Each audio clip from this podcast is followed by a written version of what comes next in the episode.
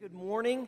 Welcome home. Welcome those of you who are here. Welcome those of you who are watching online. If we haven't met yet, my name's Adam. I'm the discipleship pastor, and um, Pastor Kyle, our lead pastor, he's down at our Columbus campus. Today is Pastor Brooks' last Sunday there, so he's down worshiping with them this morning um, and spending some time with them. But um, we're just we're just continuing our series that we've been doing called Big Questions, and we've been basically we've been leading you through our articles of faith in the Nazarene Church. We have 16 articles of faith, and as we looked at those, we thought.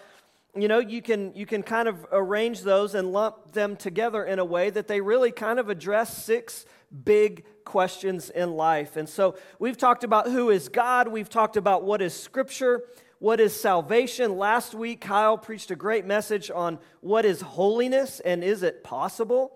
And so today we come to our, our fifth question What is the church? What is the church? Now, when you think about the church, yeah, I grew up in church and I've been a pastor now in the church for almost 26 years. And so I've got tons and tons, hundreds, thousands of memories about the church. And uh, out of all those memories, though, it seems like the one that always comes to my mind first was from when I was in maybe fourth or fifth grade. My family was attending a Lutheran church. If you've never been to a Lutheran church service, um, it's high holy church, right? It's very formal. Everything's done in a formal way. There's candles that are lit in a formal way. There's responsive readings between the pastor and the congregation. There's a lot of standing up and sitting down. There's a great big, in this church, there was a great big pipe organ in the balcony that would, you know, just whomp through the hymns. And the pastor would wear a robe and a collar. If you have a Catholic background, a Lutheran service probably isn't a whole lot different than a Catholic service service. And, um, and, the, and the pastor, you know, he had this big metal cross chain around his neck. And he would preach from what they call a crow's nest.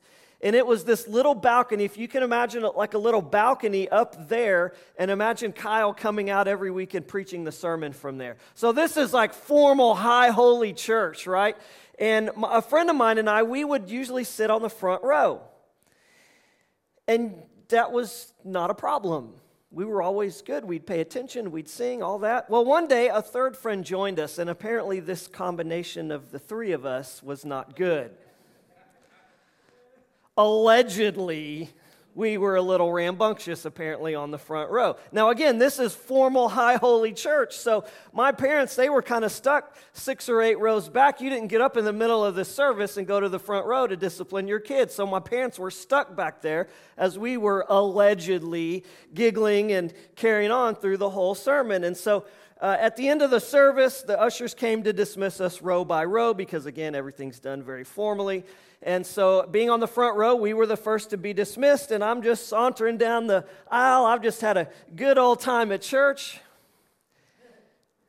And then my eyes lock eyes with my dad's. And my dad's giving me that dad look, okay? I gotta.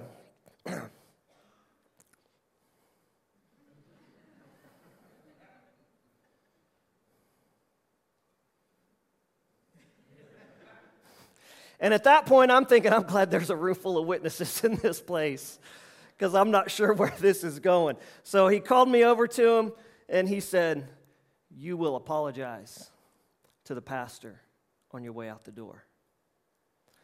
Let me tell you, I would rather have taken a spanking right there in front of everybody. Because again, remember, everything's formal, high, holy. The pastor wears a robe and this big cross necklace and the collar. Even his name was intimidating Pastor Mulebrad. Is that an intimidating name or what? And dad said, You're going to go apologize to him. And so I get, you know, get through the line and we, you know, I look up the robe and the cross necklace and the collar and I look up I'm sorry, Pastor Mulebrad. And he did what I was afraid he was going to do. He called down fire on my head. That's why I'm bald today. now, I don't remember what he said, but I'll tell you, that was a parenting win because I don't think I ever uh, did that again. It was a parenting win for my dad. But uh, that, I don't know. You know, we all have memories from church, maybe some of them good, some of them bad, but here's the bottom line a healthy church, a healthy church is one of God's greatest gifts. Because you know what? Life is really hard.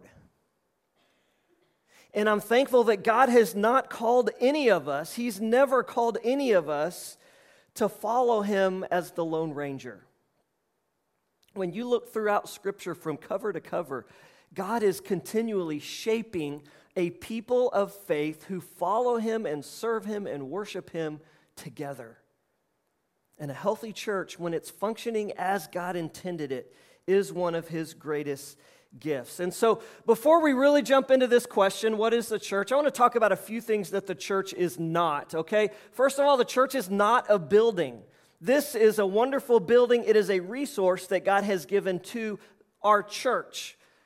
But we, the people, you and I, we make up the church. The church is not a building. 1 Corinthians 6:19, it's the verse where Paul says, "Your body is a temple of the Holy Spirit."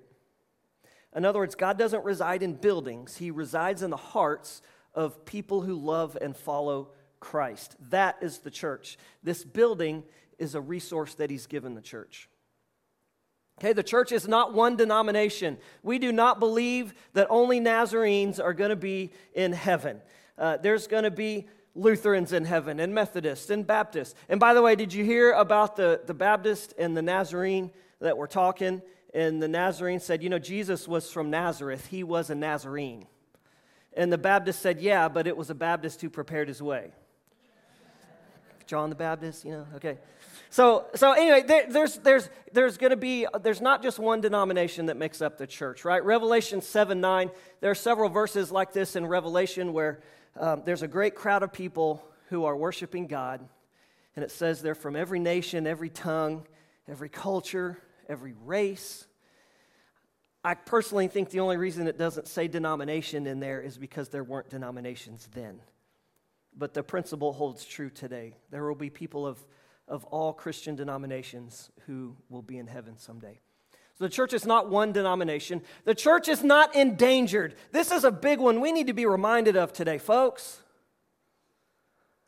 Because in this culture that we're living in right now, it's really easy to be chicken little, the sky is falling, the church is endangered. I used to, there's an evangelist I heard several times when early in my ministry, and he would, he would always say, he would say, you know, the church is just one generation from becoming extinct. And that never really sat well with me. And I know what he was trying to do. I know what he was trying to accomplish. He was talking about the importance of passing the faith along to the next generation. I know, I get that. But, folks, the church is not going to become extinct. It's not. You know what Jesus says here in Matthew 16 18? He says, I will build my church, and the gates of hell will not prevail against it. Does that sound like the church anywhere at any time is on a shaky foundation? Jesus himself said, I will build my church. He didn't attach conditions to that. He didn't, he didn't do it. He said, I will build my church, and the gates of hell will not prevail against it. Now, the church at different times, different cultures, different periods of history, we may lose political and cultural influence. But that is not the same thing as becoming extinct. You think the church in China has much political or cultural influence? They have zero. They are persecuted for their faith. They have to worship in secret. But you know what? You know the church is thriving in China? The church has always thrived, even under persecution. The church is not endangered, folks. Can we stop talking like that? It's not endangered. The church is not going anywhere. Lastly, the church is not perfect. It's not perfect. And, and the scriptural reference for that is just about all of Paul's letters in the New Testament. It kind of drives me crazy when, you know, today a lot of times you'll hear people say, you know what's wrong with the church today? As if there was a time when there wasn't something wrong with the church. Folks, there's always been dysfunction in one level or another in the church. You know why? Because the church is made of people, and people are imperfect. People sometimes spit when they talk, like I just did. I don't know if you on the front row saw that. The church has never been perfect. And even the going back to the first generation of the church, if the church, there was no dysfunction even in the first generation of the church, we wouldn't have half of our New Testament. Because most of Paul's letters were written to churches to address different types of dysfunction in the church. So let's, let's not pretend like we are. We're not. We're not perfect. And if you're new to this church, if you attend here long enough, somebody here is going to frustrate you or hurt you or anger you at some point. I will probably frustrate you. First service, I thought I was going to get an amen from my family. Unfortunately, I didn't. but I bet they were thinking it. Church is not perfect. It's not perfect. And, and the, you know, one of the biggest things I can say to that, this is a good principle for church. It's a good principle for marriage, for working. It's a good principle for any relationship that you have at all. And it's this give people, give people room to be as imperfect as you are. Give people room to be as imperfect as you are. That one thing, if you're, if you're struggling in your marriage, that one thing could make a huge difference in your marriage. That's true in church too. Nobody here's perfect. And if anybody acts like the church is perfect or expects the church to be perfect, then in my mind, that, that may be because you're viewing the church as a country club. Church was never meant to be a country club, it's meant to be a hospital where lost and broken people come. And wherever you have lost and broken people, they're imperfect. At some point, they're probably going to say something or do something. So give people room to be as imperfect as you are. Are there hypocrites in the church? You bet. There's hypocrites at Walmart too, but I still go to Walmart. There's hypocrites in the church because we're not perfect. Now, that doesn't justify anything, that doesn't excuse anything. And by all means, yes, we need to, we need to watch for and seek God and ask Him to show it. God, show us what we need to do better as a church. Show us our imperfections. Show us our dysfunctions and help us to change it. And by the way, the fact that we have all of these letters addressing dysfunction in the church, that tells us where to go to address the dysfunction. But let's, let's, not, let's not expect the church to be perfect because it's not. So, a church is not a building, the church is not one denomination, the church is not endangered, and the church is not perfect. So, what then is the church? I want to try to just breeze through our article of faith on the church and then just briefly touch on the three that follow it, okay? So, this is from our, our Nazarene article of faith on the church. The first question it answers is What is the church? We believe in the church, the community. The church is the community that confesses Jesus Christ is Lord, right? Like I said, it, anybody who, is, who loves and follows Jesus Christ is part of the church. They're the covenant people. The church is the covenant people of God, made new in Christ, the body of Christ. All throughout the New Testament, it refers to the church as the body of Christ. We are the physical presence in the world of Jesus. And we're called together by the Holy Spirit and through the Word. That's what the church is. And then it goes on and addresses what does the church do? Well, God calls the church to express its life in the unity and fellowship of the Spirit. In other words, we, we're to seek unity, we're to seek relationships with each other through the Spirit. Uh, we worship through the preaching of the Word. That's one thing the church does. We observe the sacraments. We'll talk about that in a second. And then we seek to do ministry in the name of Jesus. And we do that by seeking obedience to Christ. We seek holy living. Kyle preached on that last week. And we seek mutual accountability. I've told my sons before, you know, we've got Covenant Eyes on their phones, and and and uh, one of my sons in particular, a couple times, has said, "Well, it's because you don't trust me." I said, "No, this is about accountability. If you're going to follow Jesus, at some point you're going to need somebody to hold you accountable. You need somebody. If you're going to follow Jesus, at some point you're going to need somebody who will ask you the tough questions."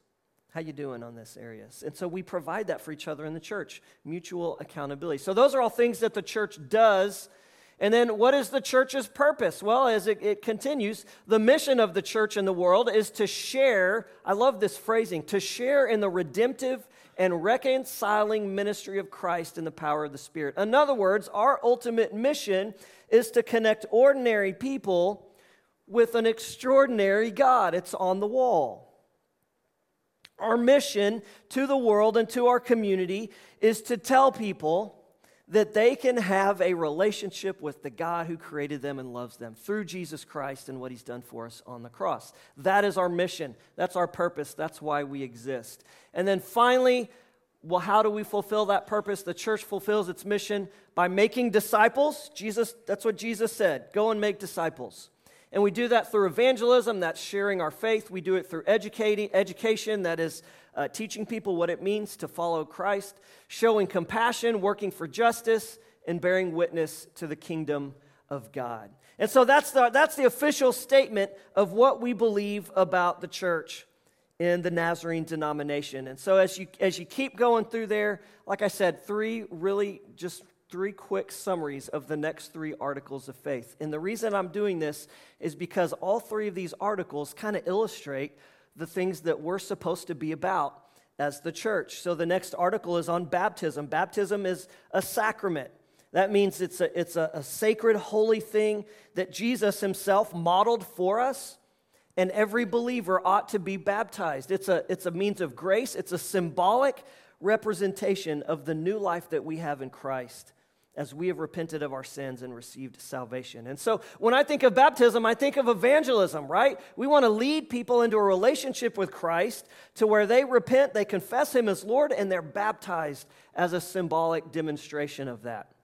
And then communion. Communion is also, that's an, another sacrament. We believe in two sacraments. It's a sacred, holy thing. Jesus commanded it, He modeled it. It's a means of grace. Communion, it's a symbolic demonstration of what Jesus did for us on the cross.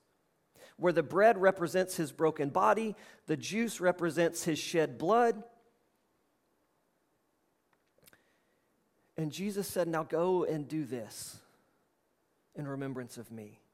So it's a sacred thing that we do. And when I think of communion, I think of discipleship because here's the thing Paul tells us in 1 Corinthians communion isn't just about remembering what Jesus has done, communion is also giving thanks for the promise that Jesus is coming back.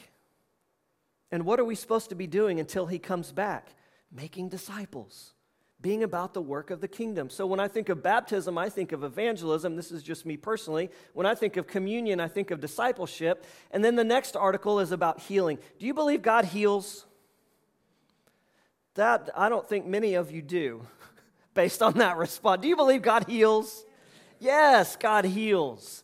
And sometimes God heals miraculously, sometimes He heals through medical science. We're thankful that He's given us medical science Sometimes God chooses to heal ultimately by calling somebody home to heaven. But we believe God heals, and we strongly encourage um, our people to pray for each other and to pray for healing. And so when I think of that, obviously, I think of Paul's words where he says, Carry each other's burdens, and in this way you will fulfill the law of Christ.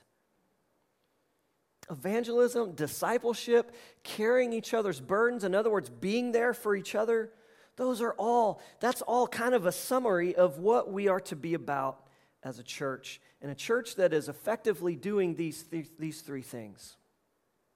That's a healthy church.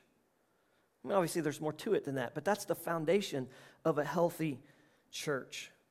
So I tried to just breeze through. That's kind of where, that's the official doctrine of the Nazarene church on what exactly the church is. And so now I want to just take a minute and I want to look at a passage of scripture where the writer of Hebrews kind of he kind of brings all of this together. We're not going to read this whole passage, but if you want to find Hebrews 10 in your Bible or Bible app, um, a little background, kind of up to this point, the author's been talking about how Jesus has brought us salvation and he's brought us the cleansing of our sin. All of that's what we've been talking about, excuse me, the last two weeks. And so he's, he's been talking about all that. He says, through his shed blood, through Jesus' shed blood, we can enter into the presence of God holy, blameless, and without stain. Praise God and hallelujah. That's what Christ has done for us on the cross. And then in verse 19, we come to this word therefore. And we've talked about this before. Whenever you're reading through the Bible and you come to the word therefore, that's a really important word to pay attention to. Because that word therefore, it kind of means, in light of what I've just said, here's what that means for us.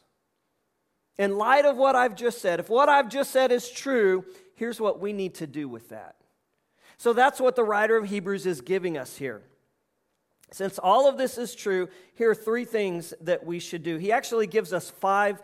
We're going to talk about three of them because three of them relate specifically to us being the church. And so the first thing he says is in verse 24 says, Let us consider, in light of everything that we just said about what Jesus has done for us on the cross, in light of that, let us consider how we may spur one another on toward love and good deeds let us consider how we may spur one another on. Now, what does that mean? We, I don't talk about the Greek a lot, but sometimes it's really important to look at the Greek language that the New Testament was originally written in. And there's two, two places in this passage where it's really, really important. This word that we translate spur one another on, it means to encourage, but it also means to incite or provoke. Now, that's kind of weird, isn't it? I mean, what do you think of when you hear the word incite? Maybe a riot, right? He incited a riot. What do you think of when you think of the word provoke? Maybe anger. He provoked me to anger. He acted in such a way that I didn't have any choice but to lash out. He provoked me, right? That's what we think about. That's what we associate those two words with. You've acted in such a way that I had no choice but to respond in anger. But in our text, the author says, in light of this, he says, let us incite one another, let us provoke one another, not towards riots or anger, but he says towards love and good deeds. Provoke each other to love and good deeds. Incite love and good deeds from people. In other words, here's what he's saying In light of the sacrificial love of Christ, let us continually live our lives in a way that people can't help but respond with love and good deeds. There's a passage, you know, we've got Thanksgiving coming up this week. There's a passage, I think in Second Corinthians. I've, I've preached on before at Thanksgiving where, you know, usually when we think of Thanksgiving, we we we talk about being thankful. There's a passage, I think in Second Corinthians, where it talks about giving and, and living in a way that it causes other people to be thankful. That's kind of what the writer of Hebrews is talking about here.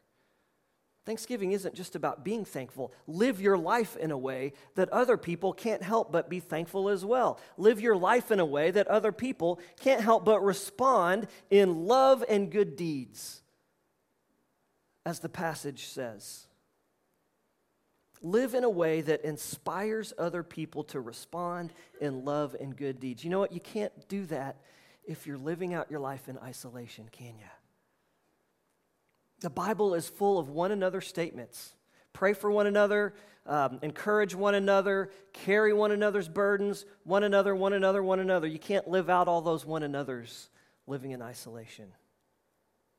We live those things out in the context of the church and in the context of our faith.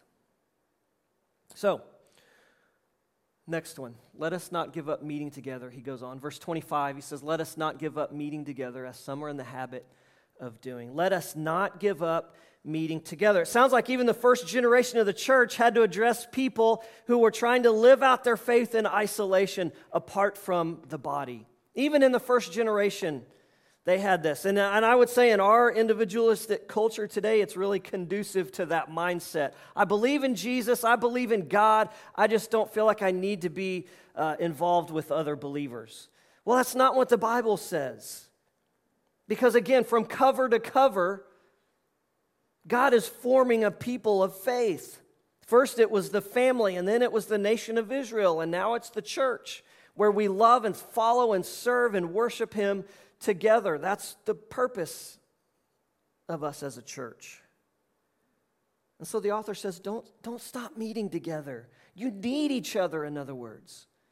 You need your brothers and sisters in Christ. This is a crazy world we live in. And we need each other's encouragement and we need each other's accountability. So don't stop meeting together, he says. Don't pull away from the church. And yes, I know. Again, we already touched on this. Yes, people in the church occasionally might hurt you, or frustrate you, or anger you.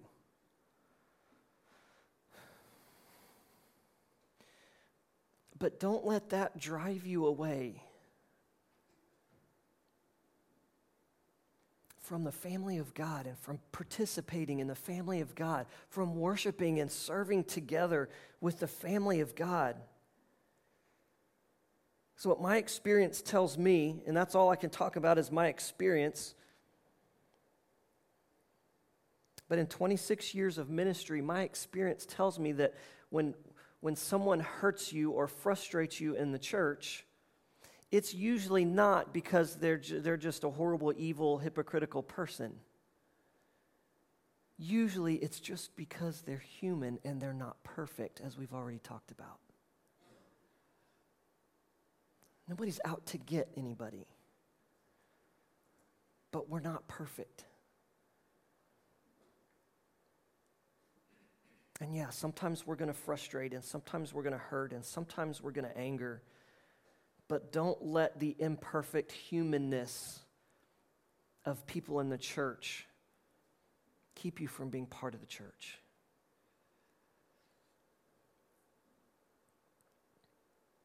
And so, I, I, I want to say this.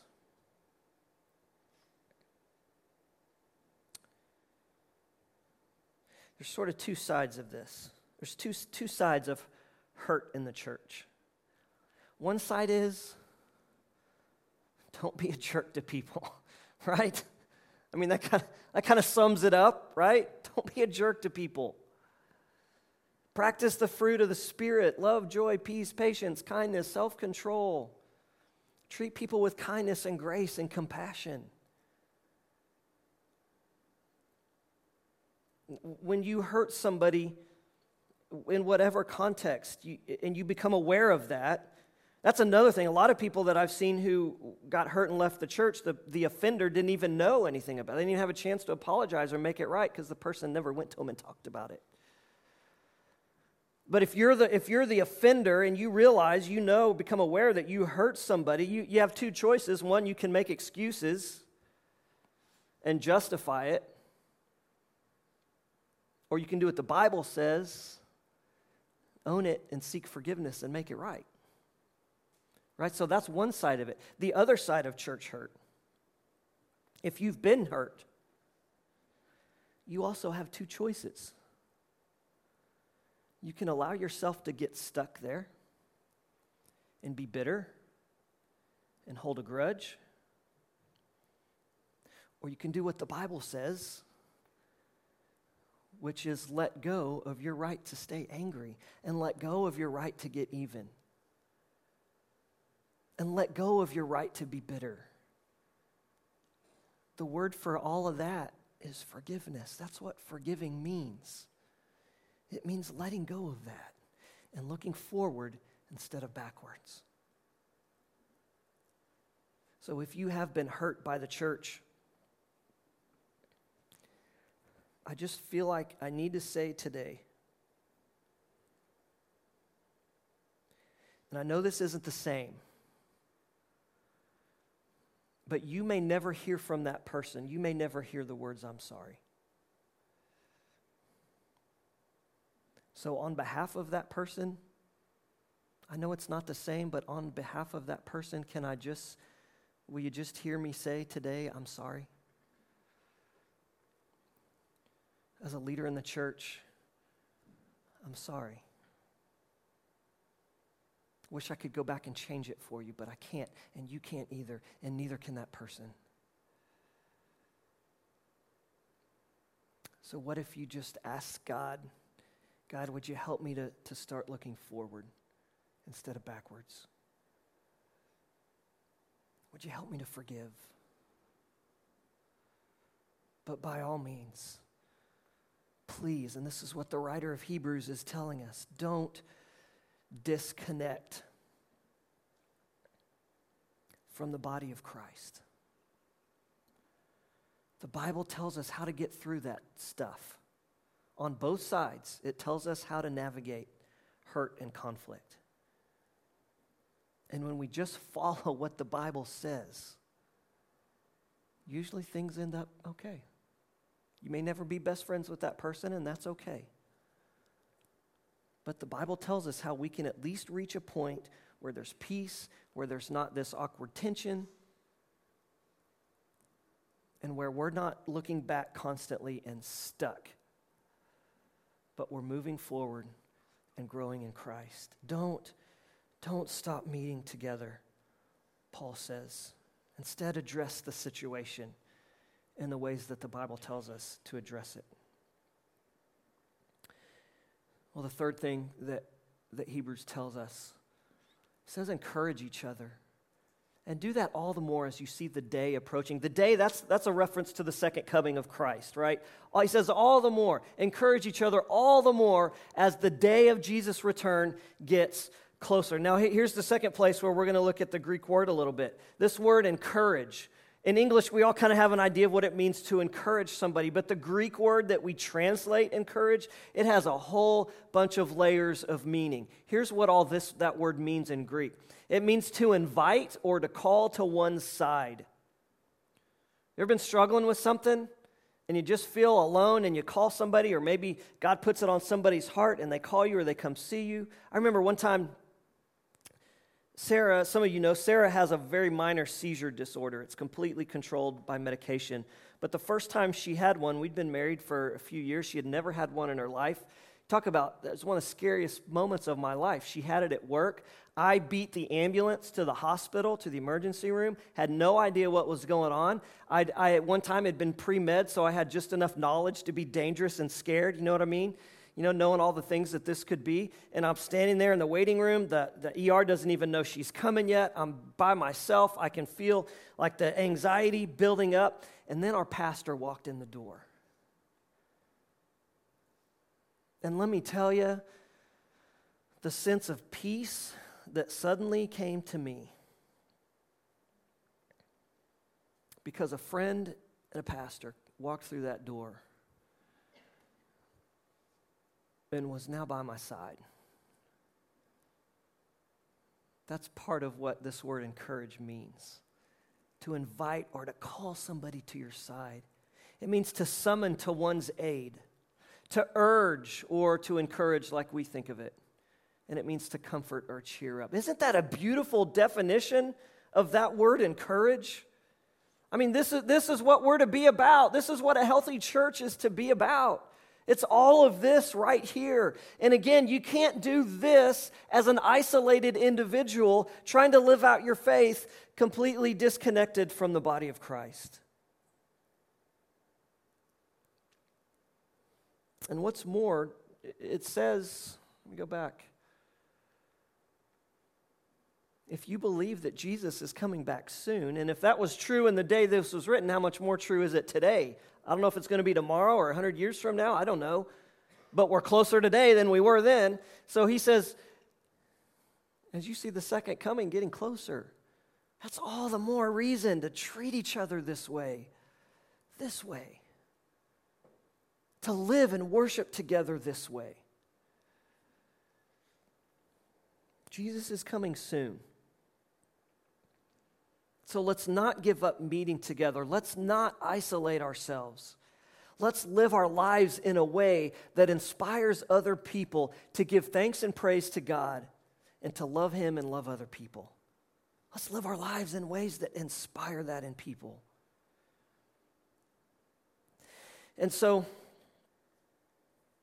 I, honestly, I've wrestled, I've wrestled all week with how to end this sermon. And I want to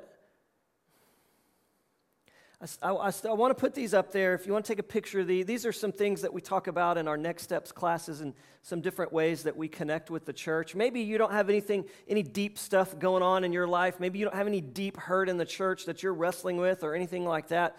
Um, maybe there's just one of these areas that you would be willing to just kind of pray about. You know, corporate worship, that's what happens in here. You know, maybe God, maybe God would lay it on your heart to be here more often or to, uh, to, to come with an, a more expectant heart for what God may want to speak to you through His Word or, or through our music. Um, you know, is, is there some way that you can connect with the church and participate in the life of the church more completely through corporate worship? Or maybe small groups. You know there's there's something that happens in here that doesn't happen in a small group but there's also something that happens in small groups that doesn't happen in here.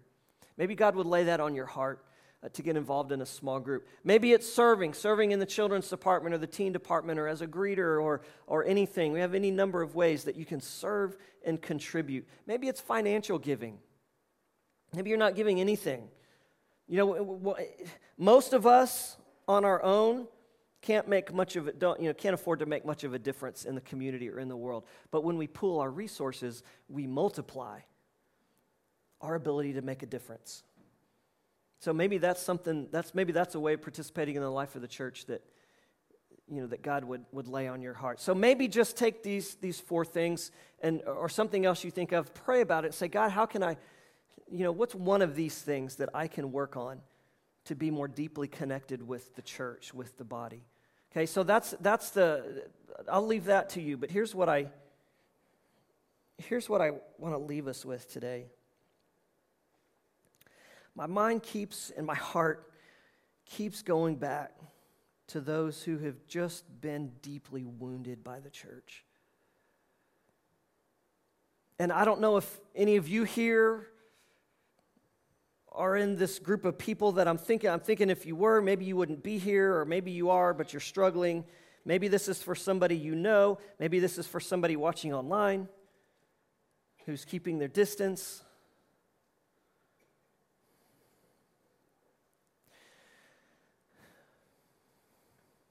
Sometimes when we get hurt by people, whether it's in the church or anywhere else, sometimes we we get stuck there. And we want, we, we think in our minds, if I could hear that person say, I'm sorry, if I could hear them say this or hear them say that, then that would help me move on. But let me ask you this morning if that's you, let me ask you this morning what if you never hear those words? Again, whether we're talking about church or anywhere else, what if you never hear those words that you think are going to help you move on? Or what if you do hear them, but they don't help you the way they thought they would? Because they may not. You see, there comes a point where we have to stop looking to other people to get us out of a stuck place. And we have to take responsibility for our own recovery from that grief.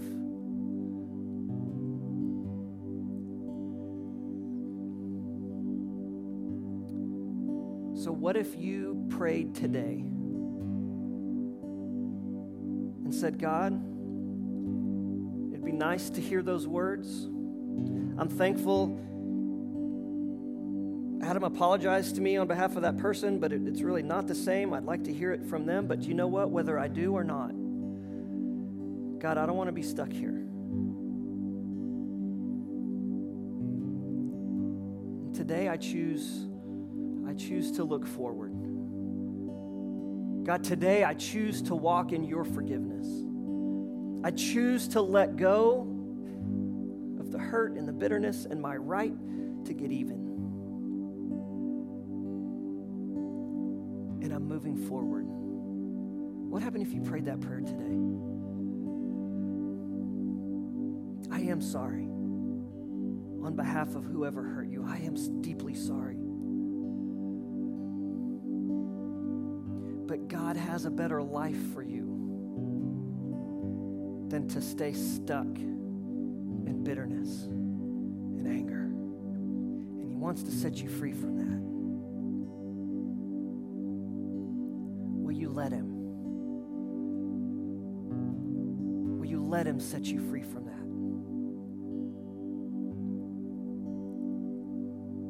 that? God, help me. I can't do this by myself. Know through your power, through your Holy Spirit, I can move past this grief and this hurt. What if you prayed that prayer today? The church is a group of redeemed people, not perfect people, redeemed people that live and serve together in such a way that their lives and their communities are transformed. That's one of my favorite definitions of the church.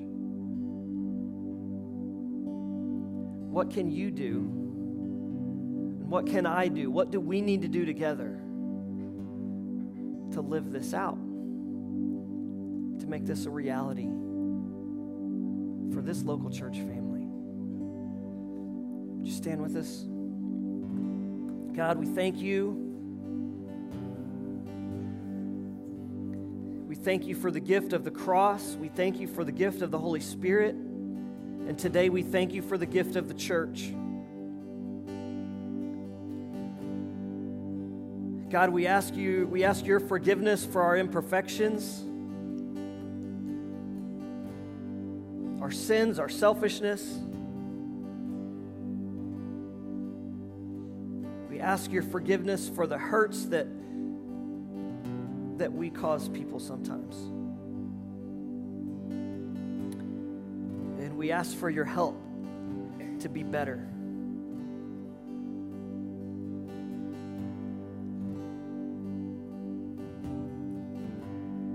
Show us where, as individuals and as a body of believers, show us where we need to do better. Give us the wisdom and the courage to own it. Again, as individuals and as a church body. Give us the courage and the wisdom to own it. And Father, give us the grace to forgive. We love you and we trust you in Jesus' name.